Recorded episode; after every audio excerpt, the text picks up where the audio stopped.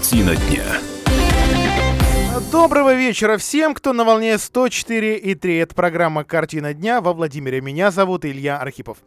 А, у единого а, информационно-расчетного а, центра во Владимирской области перспективы вот непонятно, кстати, туманные это перспективы или наоборот светлое будущее. Сегодня, отвечая на вопрос владимирских журналистов, вице-губернатор Александр Байер, он курирует как раз коммуналку, заявил, что руководство нашей области готово привлекать инвестора к развитию единого расчетно-информационного центра. А, причем инвестор это будет э, крупный, крупный бизнес э, и с большой долей вероятности бизнес энергетический.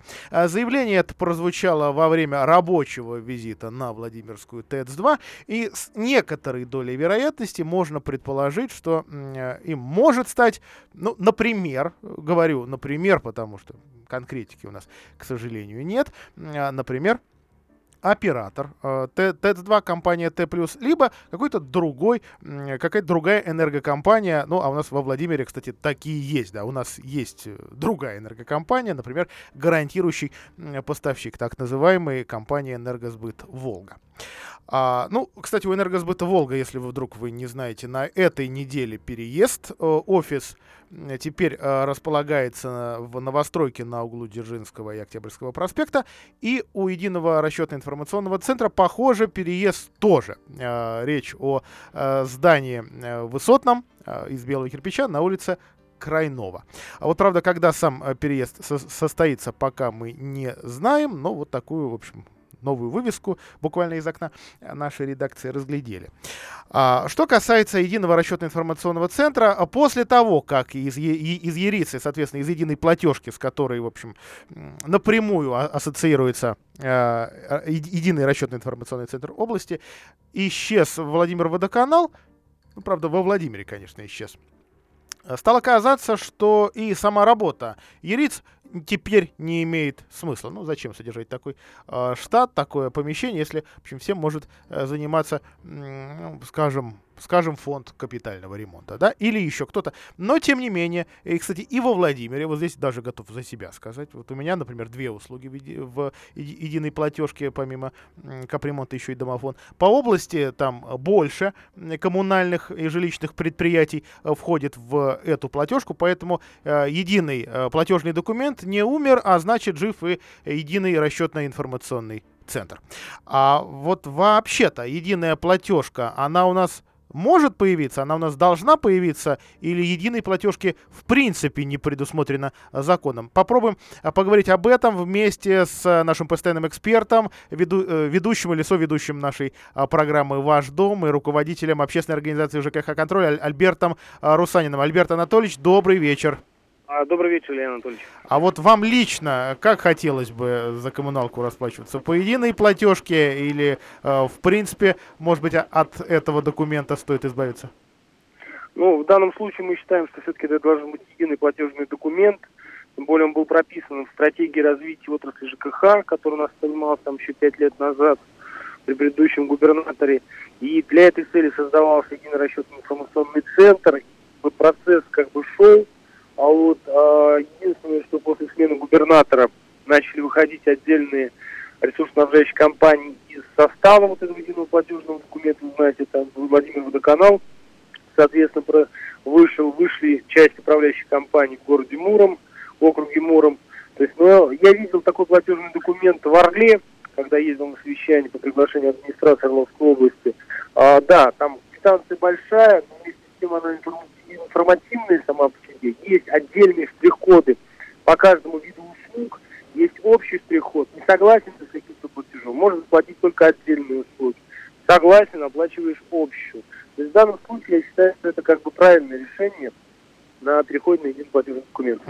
Альберт Анатольевич, спасибо. Спасибо за экспертное мнение. Альберт Русанин, ЖКХ «Контроль» на прямой а, связи с нашей студией. Но, тем не менее, в общем, существовало и а, мнение экспертного сообщества, что, таким, а, что такой единый платежный документ выставлять жителям должна управляющая компания. Да, и, соответственно, э, все остальные ресурсники, все остальные коммунальщики и, и связисты даже должны с управляшкой договариваться. Но это мне мнение сейчас, в общем, скажем так, в, в прошлом, что ли. А единый расчетный документ сегодня совсем не единый.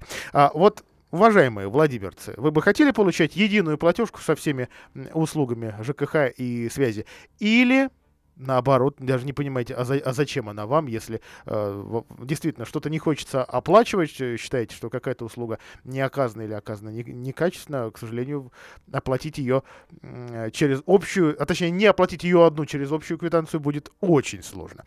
А 44, 13 и 41 прямой эфир на телефон, единая платежка, вы за или против, а может быть, а может быть, в принципе, давно с платежками не связываетесь и вообще не понимаете, зачем они по-прежнему нужны. А 44, 13 и 41, кстати, отмечу, в рамках нашей программы «Ваш дом» и даже нашей вечерней а, программы а, нередко слышу о том, что э, слушатели, э, жители города давненько отказались от э, бумажных квитанций, все получают на электронную почту, и это, скажем так, резервный и очень простой а, вариант. И бумагу экономишь, и даже в ящик заглядывать не надо в принципе. 44, 13 и 41. Добрый вечер. Добрый вечер. Слушаем вас, как вас зовут? У меня такой вопрос. Скажите, пожалуйста, я вот наоборот против единой платежки. Я с удовольствием плачу каждому отдельно. Во-первых, я могу заплатить вперед, например, за, за отопление, за капитальный ремонт. А в общей платежке я не плачу, там они все раскидывают, куда-то раскидывают все. Во-вторых, мне бы еще хотелось, чтобы вот показания по счетчику, мне не присылали вот платежку, чтобы я не давал показания. А вот пришло время платить, я снял сам показания, пришел и заплатил. А то тут нам голову морочат все, подаем э, показания платежки вовремя, если вовремя не подал, тебе то. А я прихожу платить вовремя, и по показанию счетчика плачу, а мне э, долг там какой-то накручивают. Зачем мне это все? Спасибо нужно? вам большое за ваше мнение. Я все-таки отмечу, что на моей памяти у нас нет обязательства, э, во всяком случае, во, во Владимире предоставлять в конкретный день а, свои показания. Да, есть, правда, в ТСЖ, допустим, у, у вас, возможно, такая договоренность или какая-то вилка в 2-3 дня. Ну, как правило, да, у нас с 23 по 25, и нас никто не обязывает предоставлять данные именно в в этот срок. А 44 13 и 41 прямой эфирный телефон Комсомольской правды. А вы за или против единой платежки? Сегодня, к сожалению, она единой не является, хотя единый расчетный документ действительно владимирцы получают. Получают его все жители области от единого расчетно-информационного центра, которому сейчас ищут инвестора крупного, но, правда, пока непонятно какого. А Александр Байер, вице-губернатор региона, кстати, отвечая на вопрос наших коллег с портала Зебра ТВ, заявил следующее. Вот я э, коллег цитирую цитирую, это инициатива губернатора. Она сводится к тому, что сегодня единый информационно-расчетный центр, с одной стороны, основа нашей программы по порождению единого платежного документа, а с другой, непрофильный актив для самой администрации области. И в этой части для того, чтобы единый центр развивался, ему нужен стратегический инвестор, будет это банк, энергокомпания, гарантирующий поставщик или любой другой, мы ко всем этим переговорам сейчас открыты и переговоры идут. Конец цитаты. Ну, в общем, э, из этого, к сожалению, нельзя сделать вывод Будет ли единый а, информационно-расчетный центр вообще частной лавочкой, хотя, наверное, предположить а, такое можно. Или же, давайте также предположим, а это будет исключительно предположение, э, если выяснится, что никакому инвестору такой расчетный центр не нужен, информационный центр такой не нужен, так может он вообще, э, в принципе, перестанет су- существовать. А, действительно, э, появление ЕРИЦ — это инициатива 2014 года и команды губернатора Светланы Орловой. И владимирцы тогда очень сильно удивлялись. Во-первых, они, в общем-то, при, привыкли к другому единому расчетному центру, расчетно-кассовому центру а, тогдашних владимирских коммунальных систем. А, какое-то время два а, расчетных центра, ну, в каком-то смысле слова, конкурировали или а, существовали параллельно, а потом ЕРКЦ за ненужностью, за ненадобностью а, просто-напросто закрыли. А, Белый дом, в общем, отмечает что а, бизнес действительно порой не готов открывать доступ э, к информации о своих, э, о, о своих каких-то платежах, расчетах, и поэтому полностью вот за, за время существования этой системы, за 5 лет, так единого, по-настоящему по полноценно единого а, документа в регионе не получилось. Хотя, как выясняется, малыши, маленькие предприятия вполне себе а, могут на ЕРИЦ выходить, и в случае с компаниями, например, предоставляющими услуги домофона, это тоже оказалось несложно, потому что сами эти компании, как, как правило, даже очень маленькие, и содержать свой расчетный центр просто не на что. А тут вот есть такой вроде бы посредник. А, ну что же, давайте сделаем небольшую паузу, после нее поговорим о а вот не, о неожиданной вещи. А нужно ли белить деревья в городе? Картина дня.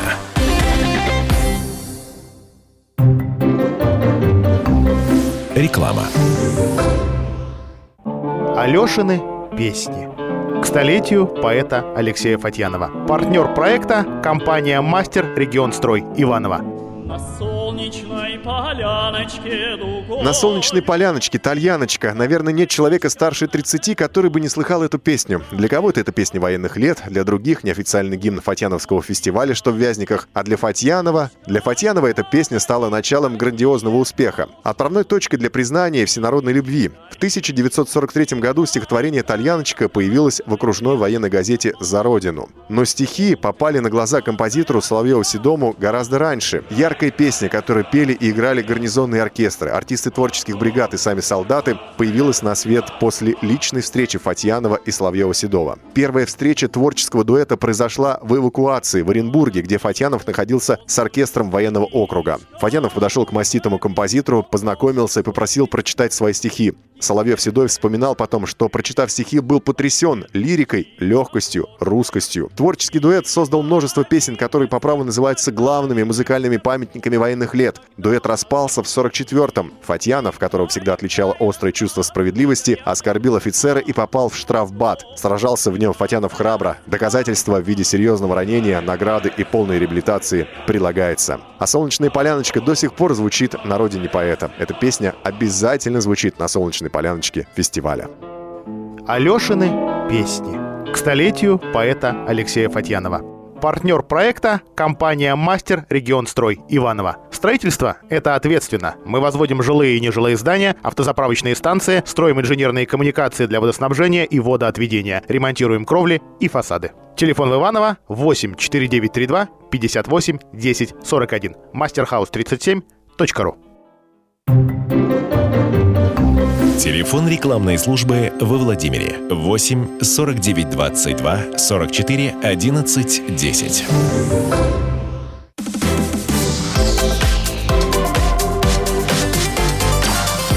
Картина дня.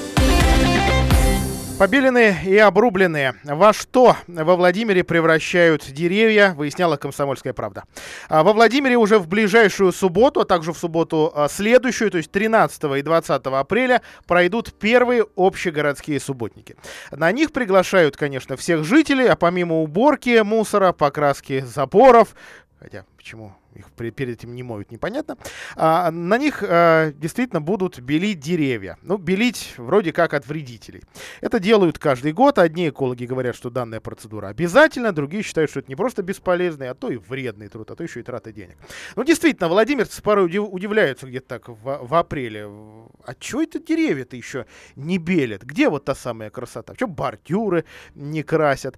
А на что им действительно специалисты отвечают? Специалисты и садоводы, специалисты по ландшафтному дизайну. Опомнитесь, Какая, побелка, какая покраска а, деревьев. Во-первых, и, и садоводы, конечно, в, опять же, в, свой, в своем саду а, очень по-разному смотрят на этот процесс.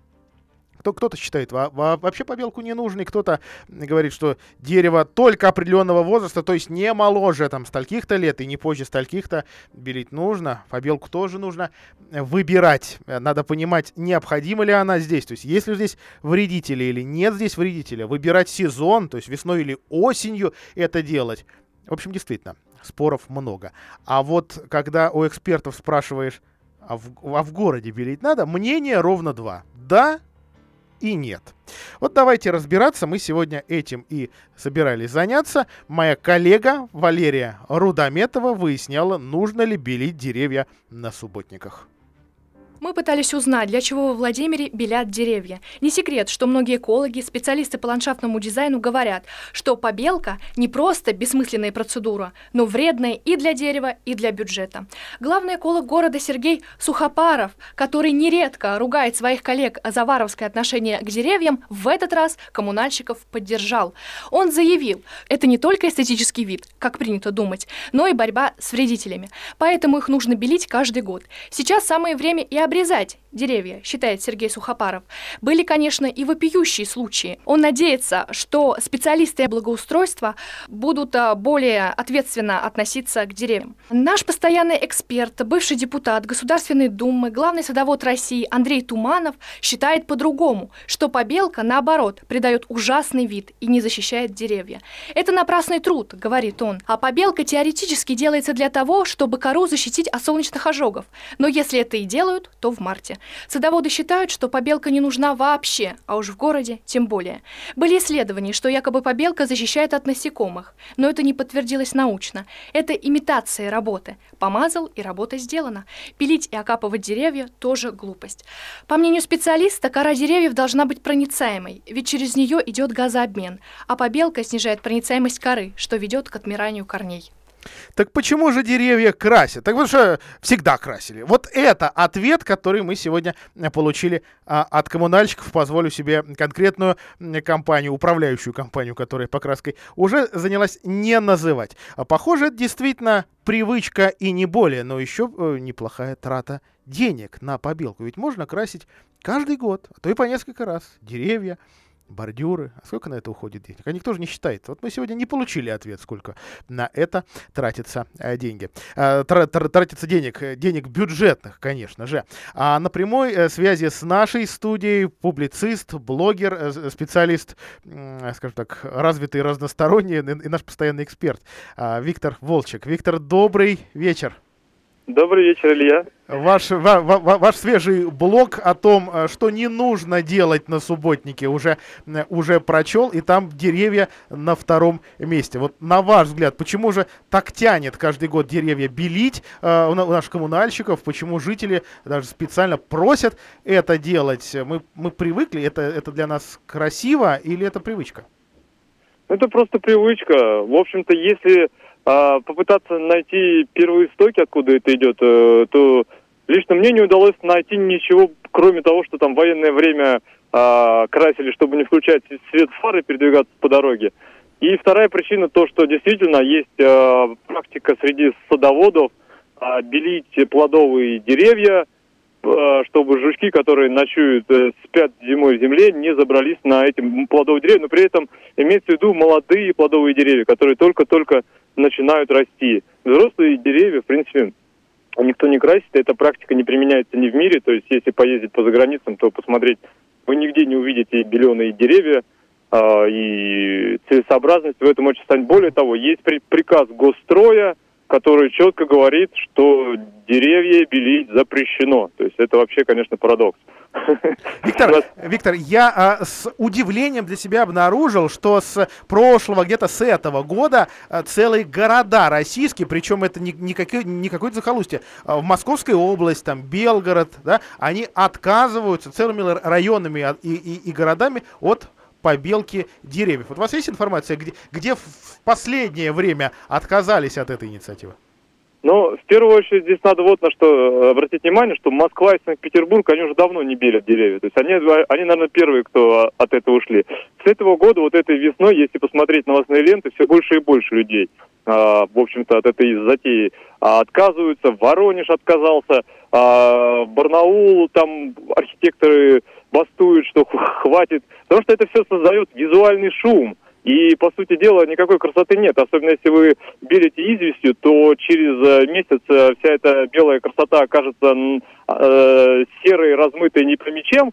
И, в общем-то, никакой красоте э, речи быть не может. Опять же, в лесу никто не красит, а красиво.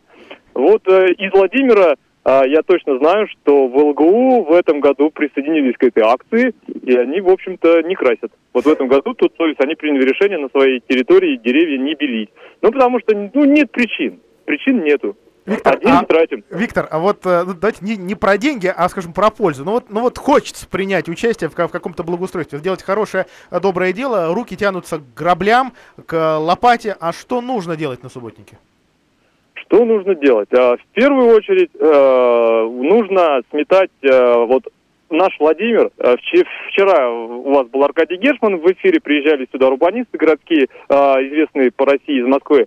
Обратили внимание на, я с ними много тут гулял по городу, обратили внимание на песок. У нас везде песок. На тротуарах, на дорогах, у бордюров везде. Я считаю, вот субботник первым делом нужно убирать песок. Потому что песко-соляные смеси, которые посыпали очень активно местами в нашем городе, а, их по весне, если посчитать инструкцию производителей этих песчаных смесей антигололедных, там четко написано, после исхода снега весь песок нужно убрать, собрать в мешки и вывести. Вот нужно убирать этот песок на субботник. Не листву собирать отовсюду, оголяя грунт и, в общем-то, добавляя грязи в нашем городе, которая с неукрепленного грунта обязательно будет вымыта на, на тротуары, вот, а именно убирать этот песок, убирать всю грязь в городе. Вот. И, собственно, как я уже обозначил, а, оголенный открытый грунт это однозначное зло для города. В субботнике нужно, а у нас, в принципе, практически везде это присутствует. В субботнике, я считаю, нужно принимать меры по укреплению грунта, по, собственно говоря, существует множество методик, таких как, например, мульчирование почвы, когда берутся, а, берется щепа. Сейчас по городу будет опиловка происходить. А, вот, пожалуйста, можно намолоть щепы и будут ее молоть. Э, Соответственно, открытые участки грунта, особенно там, где после дожди, дождей грунт вымывает на пешеходные дорожки, все это нужно закрывать мульчой, э, э, какой-то крошкой, щебней. То есть вот я считаю, что вот эти мер- ме- мероприятия первоочередные для субботников, которые у нас скоро будут проходить. Спасибо огромное. Виктор Волчек, пу- публицист, был на связи с нашей студией. Наш номер 44 13 и 41. Нужно ли белить деревья в городе? Вот такой вроде бы простой вопрос, но, как выясняется, ничего простого-то в нем нет. А, добрый вечер. Слушаем вас. Добрый вечер, Илья, Василий. Василий, слушаем. Ну, почему белят деревья? Ответы здесь два. Во-первых, действительно правильно сказал Андрей Туманов, э, очень активное солнце начинается у нас в марте, и есть вероятность выпадения свежего снега, как это регулярно бывает, и молодые деревья получают очень серьезные ожоги, ровно как и низкорослые деревья. Вот поэтому, чтобы э, исключить вот это попадание отраженных лучей от свежего снега на темную кору, ее белят чтобы не было ожогов. Второй момент. Ни от каких жучков побелка не спасает.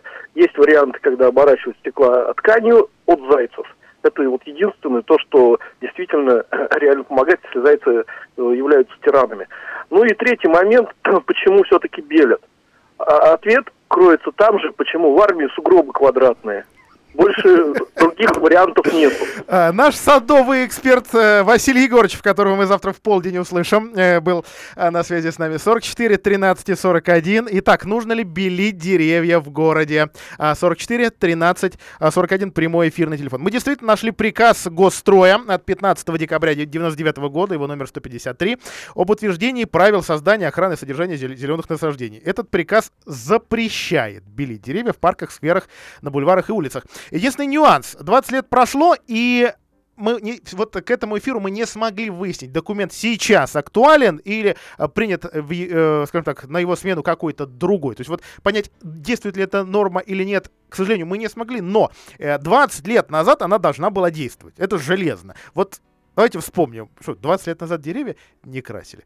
Нет, конечно. 44 13 41 прямой эфирный телефон. Нужно ли белить деревья в городе? Как считаете вы, уважаемые владимирцы? Набирайте наш номер э, 44 13 41 прямой эфирный телефон э, Комсомольской правды. Кстати, действительно, экспертное мнение Андрея Туманова сможете вы прочесть уже в завтрашнем выпуске Комсомольской правды. Все-таки э, наш коллега пытается, э, да, и наш старый знакомый, э, ваш старый знакомый пытается, в общем, действительно от- отделить э, деревья садовые и деревья городские, но похоже, что а, для Туманова уже и то, и другое, в общем, то есть э, и, и, и то, и другое белить не надо. Имитация работы, помазал, и работа сделана. Вот, вот цитата, которую я себе просто вот жирно вычеркнул. Имитация работы. К сожалению, к сожалению, вот мы пытались выяснить, как раз вчера представляли работы по, по благоустройству городские, пытались мы выяснить, а может у нас как-то что-то перестанут делать одно и начнут делать другое. Ну, грубо говоря, перестанут красить заборы поверх грязи и начнут мыть заборы. Вот, к сожалению, пока нет. 44, 13, 41. Давайте прервемся на 5 минут. Картина дня.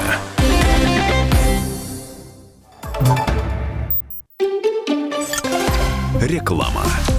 Внимание! Только в апреле в санатории «Надежда» Анапа комфортное размещение от 1800 рублей в сутки. Лечение по системе «Все включено». Питание, шведский стол. Анимация 8 800 100 ровно 48 45.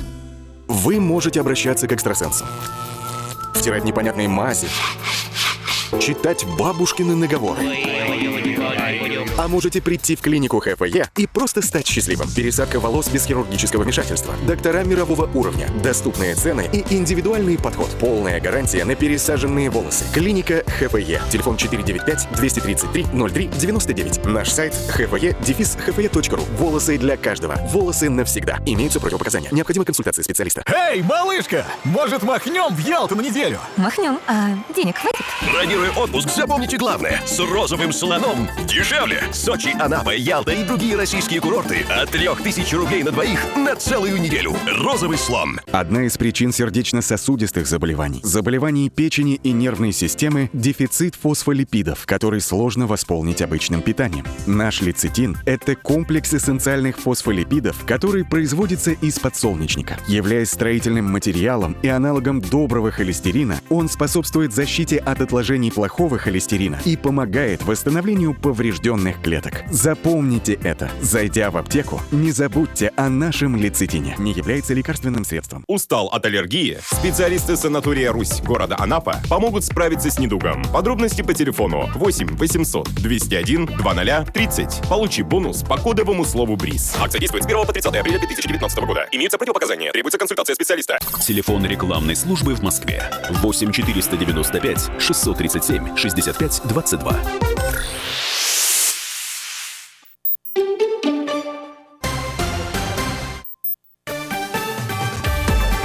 Новости. На радио «Комсомольская правда». В Москве 18.30 в студии Филипп Клеменов. Здравствуйте. Владимир Путин потребовал запустить дополнительные электрички в летний период. На совещании главы государства с членами правительства глава Министерства транспорта Евгений Дитрих сообщил, что ожидается 52-57 пар новых поездов. На это президент сказал, что этого мало. Только одних льготников, по его словам, будет 54 миллиона региональных и 34 миллиона федеральных. Джулиану Ассанжу в США грозит до пяти лет тюрьмы. Как говорится в распространенном сообщении Минюста, он обвиняется в сговоре с целью совершения компьютерного взлома. Сегодня Эквадор отказал Ассанжу в дипломатическом убежище из-за неоднократных нарушений международных конвенций. Полиция Лондона арестовала австралийца. Джулиан Ассанж попросил политического убежища в посольстве Эквадора в 2012 году. С того момента он ни разу не покидал дипмиссию латиноамериканской страны в Лондоне из-за опасения ареста и экстрадиции в США, где его обвиняют в публикации секретных документов Госдепа. Мосгорсуд оставил в СИЗО фигурантку дела Михаила Абызова. Речь идет о директоре по экономике и финансам АО «Ремес» Галине Фрайденберг, обвиняемой в мошенничестве и участии в организованной группе. Об этом сообщил РИА Новости ее адвокат Айрат Хикматулин. Фрайденберг арестовали до 25 мая в конце марта по делу Михаила Абызова вместе с ним и тремя другими фигурантами дела. Их всех подозревают в мошенничестве и хищении 4 миллиардов рублей. Криптовалюта во всем мире должна оказаться под запретом, а тех людей, которые занимаются ее распространением, необходимо преследовать по закону как спекулянтов. Как заявил первый зампред Комитета Госдумы по экономической политике, промышленности, инновационному развитию и предпринимательству Николай Арефьев, делать из денег деньги пагубно для всего населения Земли. В России статус криптовалют пока не закреплен в законодательстве. Весной прошлого года в Госдуму внесли законопроект о цифровых финансовых активах.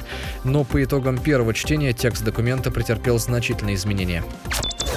Россияне, отличившиеся выдающимися достижениями и заслугами, получат возможность бесплатно отправиться в туристический полет в космос. Как сообщили в Роскосмосе, благодаря отработке новой сверхкороткой схемы на грузовом корабле «Прогресс» пилотируемые корабли смогут долетать до МКС за три часа. Ожидается, что это повысит конкурентоспособность России в сфере отправки туристов на космическую станцию. Сверхкороткую схему впервые опробовали во время запуска грузового корабля «Прогресс» МС-09 10 июля прошлого года. Официальный курс доллара на завтра 64 рубля 39 копеек, евро 72 рубля 65 копеек. В Москве завтра будет пасмурно, местами дожди и 4 градуса тепла. Все подробности на сайте kp.ru. Филипп Клеменов, служба информации, радио «Комсомольская правда».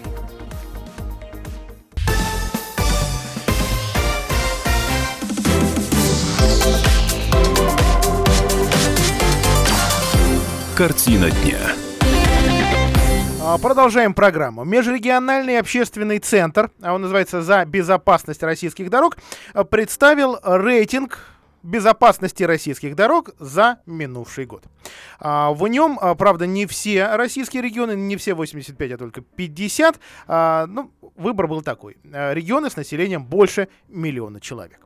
А, оценивалось количество аварий, а, произошедших в регионе из-за того, что дороги плохие, то есть из-за неудовлетворительных дорожных условий. Оценивалось число погибших и раненых в авариях, а, протяженность дорог в конкретном регионе, а также количество зарегистрированных машин. И вот в этом рейтинге за последний год наш регион упал сразу на 7 позиций. А, рассчитывался индекс безопасности дорог для каждого региона, для каждой области, для каждого края и республики. А, по итогам 2018 года самыми безопасными дорогами, э, в общем, признали дороги томские. А в в самую безопасную зеленую зону а, попала, например, Ивановская область и, а, и столица нашей Родины. А, про Владимир можно сказать следующее. Еще раз напомню, потеря семи строчек сразу, потому что увеличилось число аварий, причем увеличилось почти втрое за год, с 586 до 1476 случаев. Владимирская область таким образом выпала из так называемой зеленой зоны, куда включены только безопасные дороги, напомню, там Ивановская и э, Ивановская область и, и Москва. И у нас так называемая желтая зона и 16 место. А, рядом с нами по числу аварий, по небезопасности дорог Ярославская область и Рязанская. В красной э, зоне это зона худших, просто опасных дорог Нижегородская и Московская области. Ну, из ближайших, потому что там, на самом деле, огромное количество регионов, э, но другое дело, что владимирцы не каждый день ездят по Пермским, Волгоградским э, и так далее, и так далее дорогам. А, вот, уважаемые владимирцы, давайте с вами попробуем оценить безопасность наших дорог, особенно в сравнении с другими регионами. Нет, качество, о качестве мы с вами говорим постоянно, но безопасными, а, а точнее небезопасными могут быть как дороги убитые в хлам, и из-за этого приходится выезжать, на, а то и вылетать э, нечаянно совершенно на встречную полосу, так и дороги идеальные, где просто очень хочется нажать на педаль. Вот насколько безопасны, на ваш взгляд, дороги Владимирской области, особенно в сравнении с другими регионами? 44, 13 и 41 прямой эфирный телефон комсомольской правды. Для того, чтобы дороги наши стали безопаснее, уже несколько лет подряд в регионе пытаются запустить систему санитарной авиации. Но, к сожалению, пока это лишь разговоры. Когда эти разговоры начались, речь шла о том, что вертолеты будут а, забирать а, пострадавших в авариях на двух федеральных трассах, которые у нас а, расположены в регионе, это М7 и М8 Ярославка. А, но, но пока, вот, честно говоря, э, это либо единичные случаи, либо их не слышно вовсе. Когда в аварию попадают какие-то знаковые персоны, тогда тоже, естественно, прилетает вертолет. Вот была как такая история с Татьяной Яковлевой, человеком из Государственной Думы, которую даже тогда прочили в, а, в губернатора Ивановской области, если не ошибаюсь.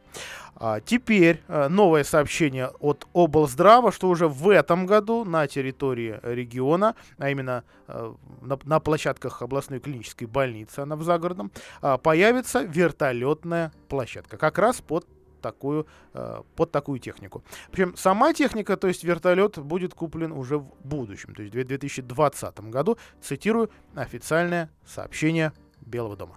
А с 2020 года во Владимирской области начнут совершать вылеты медицинские вертолеты при оказании экстренной медицинской помощи. В год запланирована эвакуация 97 пациентов. Ну, так или иначе, да, в данном случае приходится пла- планировать да, число, э, число раненых, число, в общем, людей в сложной ситуации, в общем, больных. А, правда, здесь нет оговорки, э, что это только-только, скажем, пострадавшие в авариях, да и, в общем, это, это понятно, что это уже э, другая программа. Насколько безопасными вам кажутся наши Владимирские дороги, особенно в сравнении с соседними регионами? 44 13 41 прямой эфирный телефон комсомольской правды. А еще одна новость, которая у нас э, связана с безопасностью наших дорог и конкретно с а, планами по тому, чтобы безопасными, например, сделать безопасно сделать часть М7, которая проходит через Боголюбово. Как известно, в этом году продолжится реконструкция трассы М7, которая подходит э, к поселку и идет через него. И помимо замены асфальта грядет и дальнейшее строительство того самого того самого отбойника, то есть разделение а, потоков. А, действительно, разделение потоков считается мерой повышения безопасности трасс, не секрет, но, конечно, а, в тех населенных пунктах, где этот отбойник фактически разрезает две а, половины города, села, поселка, станицы, там, конечно, жители страдают. А, как сделали в, в, в этом сезоне в Боголюбово? Поскольку там уже есть отбойник, правда, пока не через весь поселок э, проходит. Местные жители проложили сами дорогу. А, в общем, слева и справа от дороги есть довольно приличный э, газон, ну, или скорее так, пол полоса, где иногда растет трава, вот теперь не растет, потому что местные жители э, одни жалуются на других местных жителей, что сейчас люди буквально объезжают отбойник вот по этому газону э, для того, чтобы подъехать к, свои, к своим домам и не выезжать на э, М7 вообще. Соответственно, э, те, кто ходит пешком, те, те, те, кто ходит к остановкам, те, кто водит детей э, там в садике музыкальную школу, они, в общем, на эту грязищу ругаются, потому что все растаяло, и сейчас настоящая э, колея. 44, 13 и 41, насколько безопасными вам кажутся наши Владимирские дороги в сравнении, конечно же. Добрый вечер, вы в эфире. Добрый вечер, Илья. Я так и не понял, э, полезно красить деревья или не полезно? Что-то все говорили, что в армии сугробы да прочее, но это я так, а, ну, давайте так. Э, конкретного ответа, конечно, мы на этот вопрос не получили, потому что э, у трех, извините, да, у двух экспертов три разных мнения. Но э, похоже, что никакого смысла в этом нет для города. Для э, деревьев э, в саду я не берусь ничего говорить. У меня свое мнение садовода. Я крашу молодые деревья и только осенью. Э, как, как, как садовод. Я в данном случае не эксперт, мы э, о, о садовых деревьях в этой программе не говорили. А вот завтра, пожалуй, поговорим. А, наш номер 44 13 41. Итак, насколько же, на ваш взгляд, безопасны Владимирские дороги? Добрый вечер. Добрый вечер. Зовут меня Иван. Вот в Москву ездишь в Нижний Новгород. Э, простая деревушка, два домика стоит, да, свет освещается отлично. Но у нас же выезжаешь с Владимира э, в село Боголюбово, вот этот низина такая вот, сейчас, благо там поставили отбойник. Ну, тьма, хоть в глаз кали, не, это не видно. Сверху машины идут и снизу. И в этой яме, вот сейчас э, вот поставили отбойник, э, слава богу, еще аварии нет. А когда отбойника не было, ну там месяц не проходило, чтобы не было аварии. Неужели вот там поставить 30 каких-то столбов, такая это сильная проблема, а? Вот просто вот бесит это вообще. Иван Иванович, вот буквально с языка сорвали, потому что об, именно об этой низине несчастной уже я не знаю, сколько раз мы говорили. Вот почему нельзя там сделать освещение? К счастью, похоже, нас услышали. Услышали прокуроров, услышали местную власть и сделали хоть плохенький, но тротуарчик. Он прям вот правда плохенький, но он теперь есть. А почему, собственно, тротуар? Зачем он в этой низине к Боголюбовской горке нужен? Э, в шестнадцатом году жуткая была авария уж я не знаю, может быть, вы, вы просто о ней не договорили, но, наверное, помните, да? А, там 21-летний водитель, а, по-моему, на, «Шевроле» пешехода, ну, уже такого предпенсионного возраста, сбил. Так вот, а, пока в, в этой тени было не, не, ну, не видно происходящее, пешехода еще 7 машин переехало. Жуткая вот на самом деле жуткая авария, неосвещенный участок трассы, и, конечно, отсутствие света — это большая э, проблема, да, на горке еще могут и слепить вечерний э, час, э, сами понимаете. Вот это небольшое расстояние, там буквально километр между Владимиром и Боголюбово, кто-то включает дальний, у кого-то китайский ксенон и так далее темный участок. Вот, вот он, реально, реально опасный, реально темный э, участок, и, похоже, надо какое-то новое обращение либо в прокуратуру, либо в управление трассы Москва-Нижний Новгород отправлять пожалуйста, ну хоть несколько фонарей. 44 13 и 41 наш прямой эфир на телефон. Насколько небезопасными или наоборот безопасными кажутся вам Владимирские дороги, дороги нашего региона в сравнении с регионами соседними. Напомню, что эксперты, э, правда в данном случае это общественные эксперты Межрегионального общественного центра за безопасность российских дорог посчитали, что за год наши региональные дороги, то есть дороги, простите, дороги нашего региона, вот так, чтобы чиновники не обижались, э, стали менее безопасными. А число аварий на них выросло втрое. Жуть.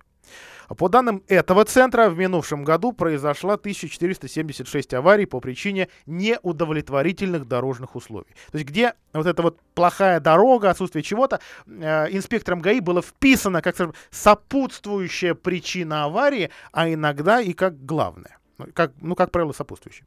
А травмы в таких авариях получили а, 1830 человек за год. 126 человек погибли. Ну и еще пара данных. Протяженность дорог области 14 802 километра, автопарк 379 машин на одну тысячу населения. Ну, легко посчитать, в общем, больше, э, больше э, одной машины на треть, так, как, как мы раньше считали, что у каждого третьего, вот теперь получается, что даже больше, чем у каждого третьего жителя региона есть автомобиль. Ну, понятно, что здесь еще и техника не в э, личном владении, да, есть еще, конечно, общественный транспорт, коммунальный и, и, и так далее. 44, 13 и 41, насколько безопасными вам кажутся наши Владимирские дороги, особенно в сравнении с соседними. А, кстати, жителям региона предлагают высказаться о качестве уже, о небезопасности дорог. Опрос безопасной и качественной автомобильной дороги запустили в мобильном приложении ОНФ «Народный контроль». А, попробуйте что называется, потестите, скачайте. Опрос посвящен качеству региональных и местных дорог и позволит изучить мнение горожан, выявить наиболее острые вопросы с точки зрения самих жителей, отметил а, член регионального штаба ОНФ Игорь Шубников. Так что скачивайте, попробуйте тоже оценить и заодно, в общем, понять, это опрос с заведомо известным ответом или все-таки нет. А теперь реклама. Картина дня.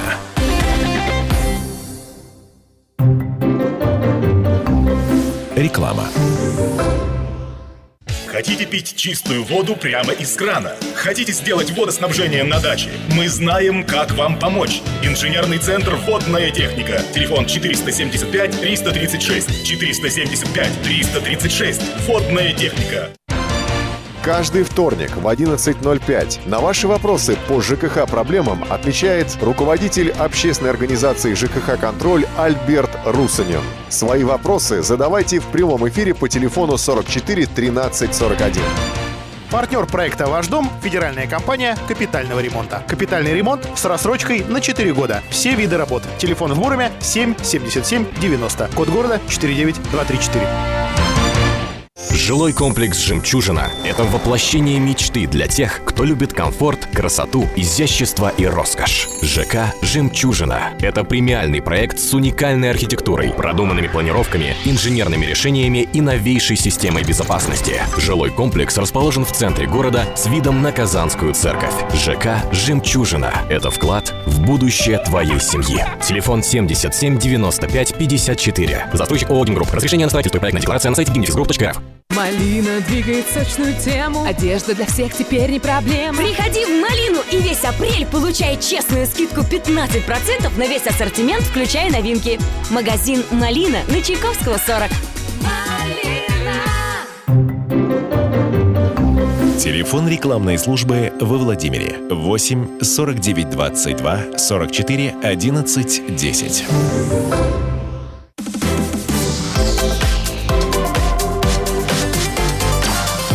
Картина дня.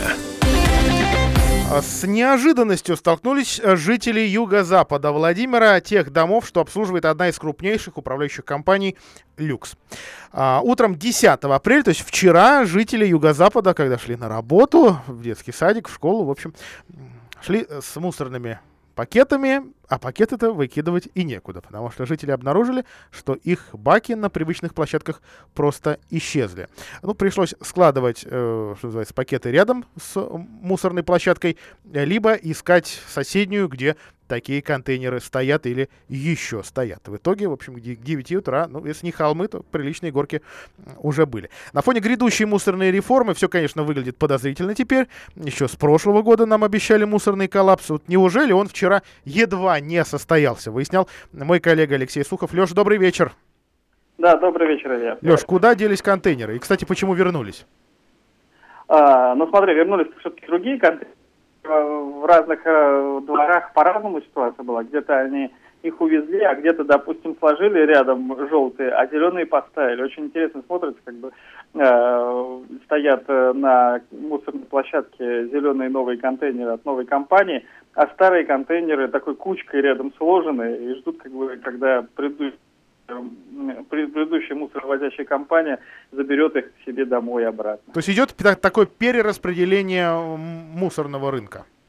Ну да, смотри, помнишь, когда, собственно говоря, вот начались разговоры о мусорной реформе, в том числе о том, что у нас теперь э, будет мусоросортировка, мусоропереработка, и нам нужны заводы, которые будут э, перерабатывать мусор, э, заговорили о том, что э, мусоровозящие компании заговорили о том, что, собственно говоря, им теперь э, нужно повышать тарифы, иначе они будут работать в убыток. И как раз компании «Чистый», Владимир, УНР-17 пообещали, что с 1 апреля они повышают тариф и повысили, то есть с 3 рублей 35 копеек с квадратного метра до 3 рублей 95 копеек. А, но тут же на фоне вот этих всех разговоров э, еще один оператор, компания «Экопростор», которая сказала, что она готова работать по старому тарифу 3 рубля 35 копеек с квадратного метра. И на фоне этого некоторые компании стали заключать э, договоры с этой компанией. Вот э, управляющая компания «Люкс», которая в юго-западном районе работает, вот она одной из первых стала частных компаний. Еще наряду с ними две муниципальные компании, которые принадлежат, принадлежат мэрии, они тоже заключили контракт с этим новым оператором. Это компания МКП города Владимира ЖКХ и МУП города Владимира ГУК. А, вот они, собственно, тоже теперь работают с новым оператором. Леш, а вот давай успокоим слушателей. А, тариф на вывоз мусора в этом году о, нам обещали даже дважды или трижды повысить. Но вот первое повышение, его жители многоквартирных домов, которые обслуживает управляющая компания, они ведь его не заметят или пока не заметят? А, ну смотри, вот там, где сменился оператор, они его не заметят вообще, потому что у них, по сути, остается в итоге старый тариф.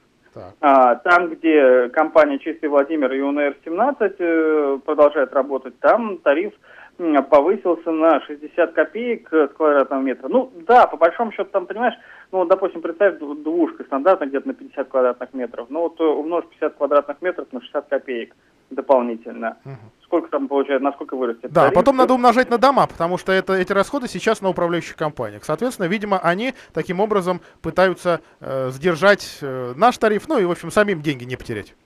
Ну да, потому что виноватыми-то будут они для жителей. Поэтому, естественно, как бы здесь в итоге начинает работать конкуренция. А. Слушай, а то ли, только в этом вот плюс, только в, вот в этих двух процентах, на которые и живем? Ну, я так понимаю, это главный плюс э, для управляющих компаний, но вот э, в компании Люкс, с которой я разговаривал, директор сказал, что не только, им еще предложили более выгодные условия вывоза мусора. А, то есть, я так понимаю, видимо, э, немножко удобнее режим вывоза мусора, во-первых, будет теперь. Во-вторых, там какие-то особенности с вывозом крупногабаритного мусора. А, но какие конкретно, в чем конкретно выгода именно для управляющих компаний, Михаил Пронин, директор управляющей компании «Люкс», не сказал, сославшись на коммерческую тайну. Ну да, коммерческая коммерческая, а все-таки жителям-то несколько часов, а то и день некуда было выкинуть мусор. Спасибо большое, Алексей Сухов. Разобрался в вопросе, который нам а, задали наши радиослушатели. Так что действительно их задавайте. Звоните в нашу редакцию 44 13 43 а, и э, оставляйте такие обращения, которые потом становятся поводом для наших публикаций и для а, каких-то наших сюжетов в а, картине дня. Ну вот теперь позвольте мне поставить в нашей новостной ленте на сегодня точку и перейти к э, более развлекательной, что ли, части.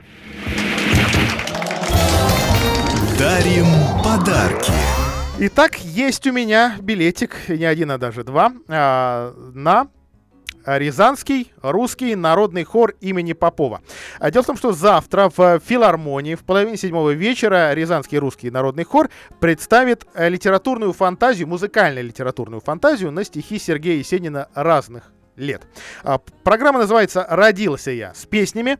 А названием программы стала строчка из стихотворения Сергея Есенина, и поэтому концерт станет посвящением творчеству великого поэта. Еще раз напомню, Рязанский русский народный хор имени Попова привез к нам программу «Родился я» с песнями на стихи Сергея Есенина. Я подарю билетик на это мероприятие тому, кто ответит на мой вопрос. Вопрос у меня, вот у меня следующий, давайте я сначала назову наш номер 44 13 и 41, а вопрос будет таким. А, под каким псевдонимом опубликовано первое стихотворение Сергея Есенина? И у меня есть четыре варианта ответов, которые я назову тому, кто первый дозвонится. 44, 13 и 41. Под каким псевдонимом опубликовано первое стихотворение Сергея Есенина? Ну, такая подсказка. Это всем, наверное, известная «Береза» а, в жур- журнале «Мирок» за 1914 год. Оно напечатано. Псевдоним. Да, у Сергея Есенина был псевдоним, но был очень недолго. 44, 13 и 41. Итак, четыре варианта ответов. Давайте, пока вы набираете этот номер, я готов их вам назвать. А вот, вот есть дозвонившийся. Добрый вечер. Добрый вечер. Как вас зовут? Алексей. Алексей, увлекаетесь творчеством Сергея Александровича? Э, немного, совершенно немного. Итак, давай, давайте попробуем ответить на мой вопрос. Под каким псевдонимом опубликовано первое стихотворение Есенина? Вот та самая «Береза». Четыре варианта. Занусси, Аристон, ЛГ, Браун. Выбирайте любой. Браун.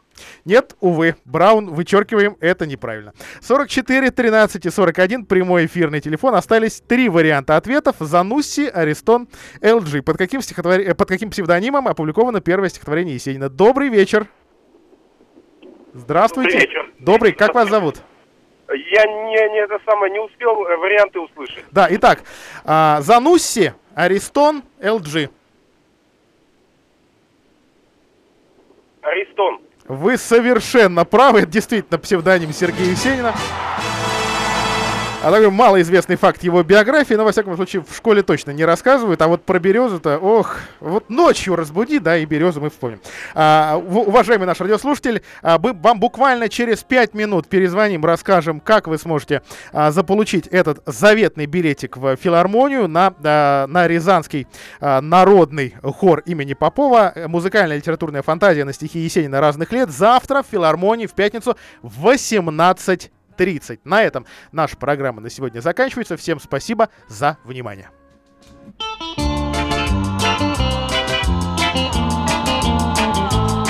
Бежит, бежит, бежит, дорога не кончается.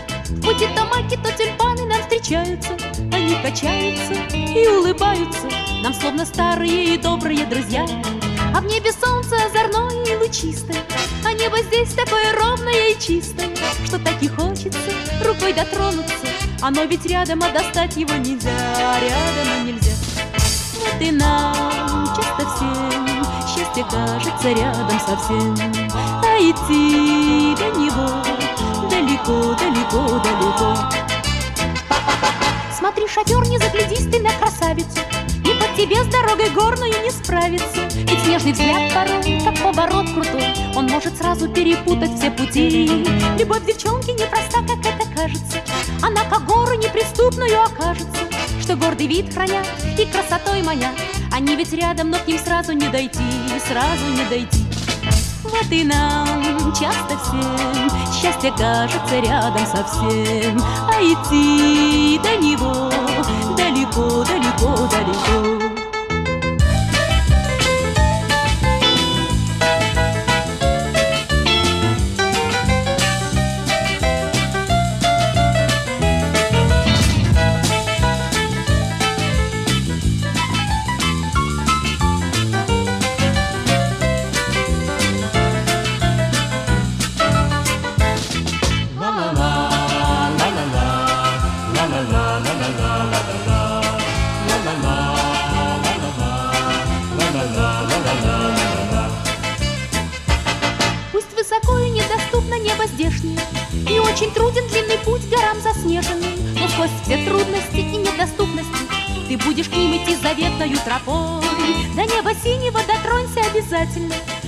С вершины снежной посмотри на мир внимательно. И с высоты такой махни друзьям рукой. И улыбнувшись вместе с эхом горным спой Вместе с эхом спой.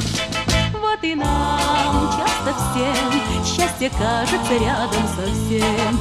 А идти до него далеко, далеко, далеко.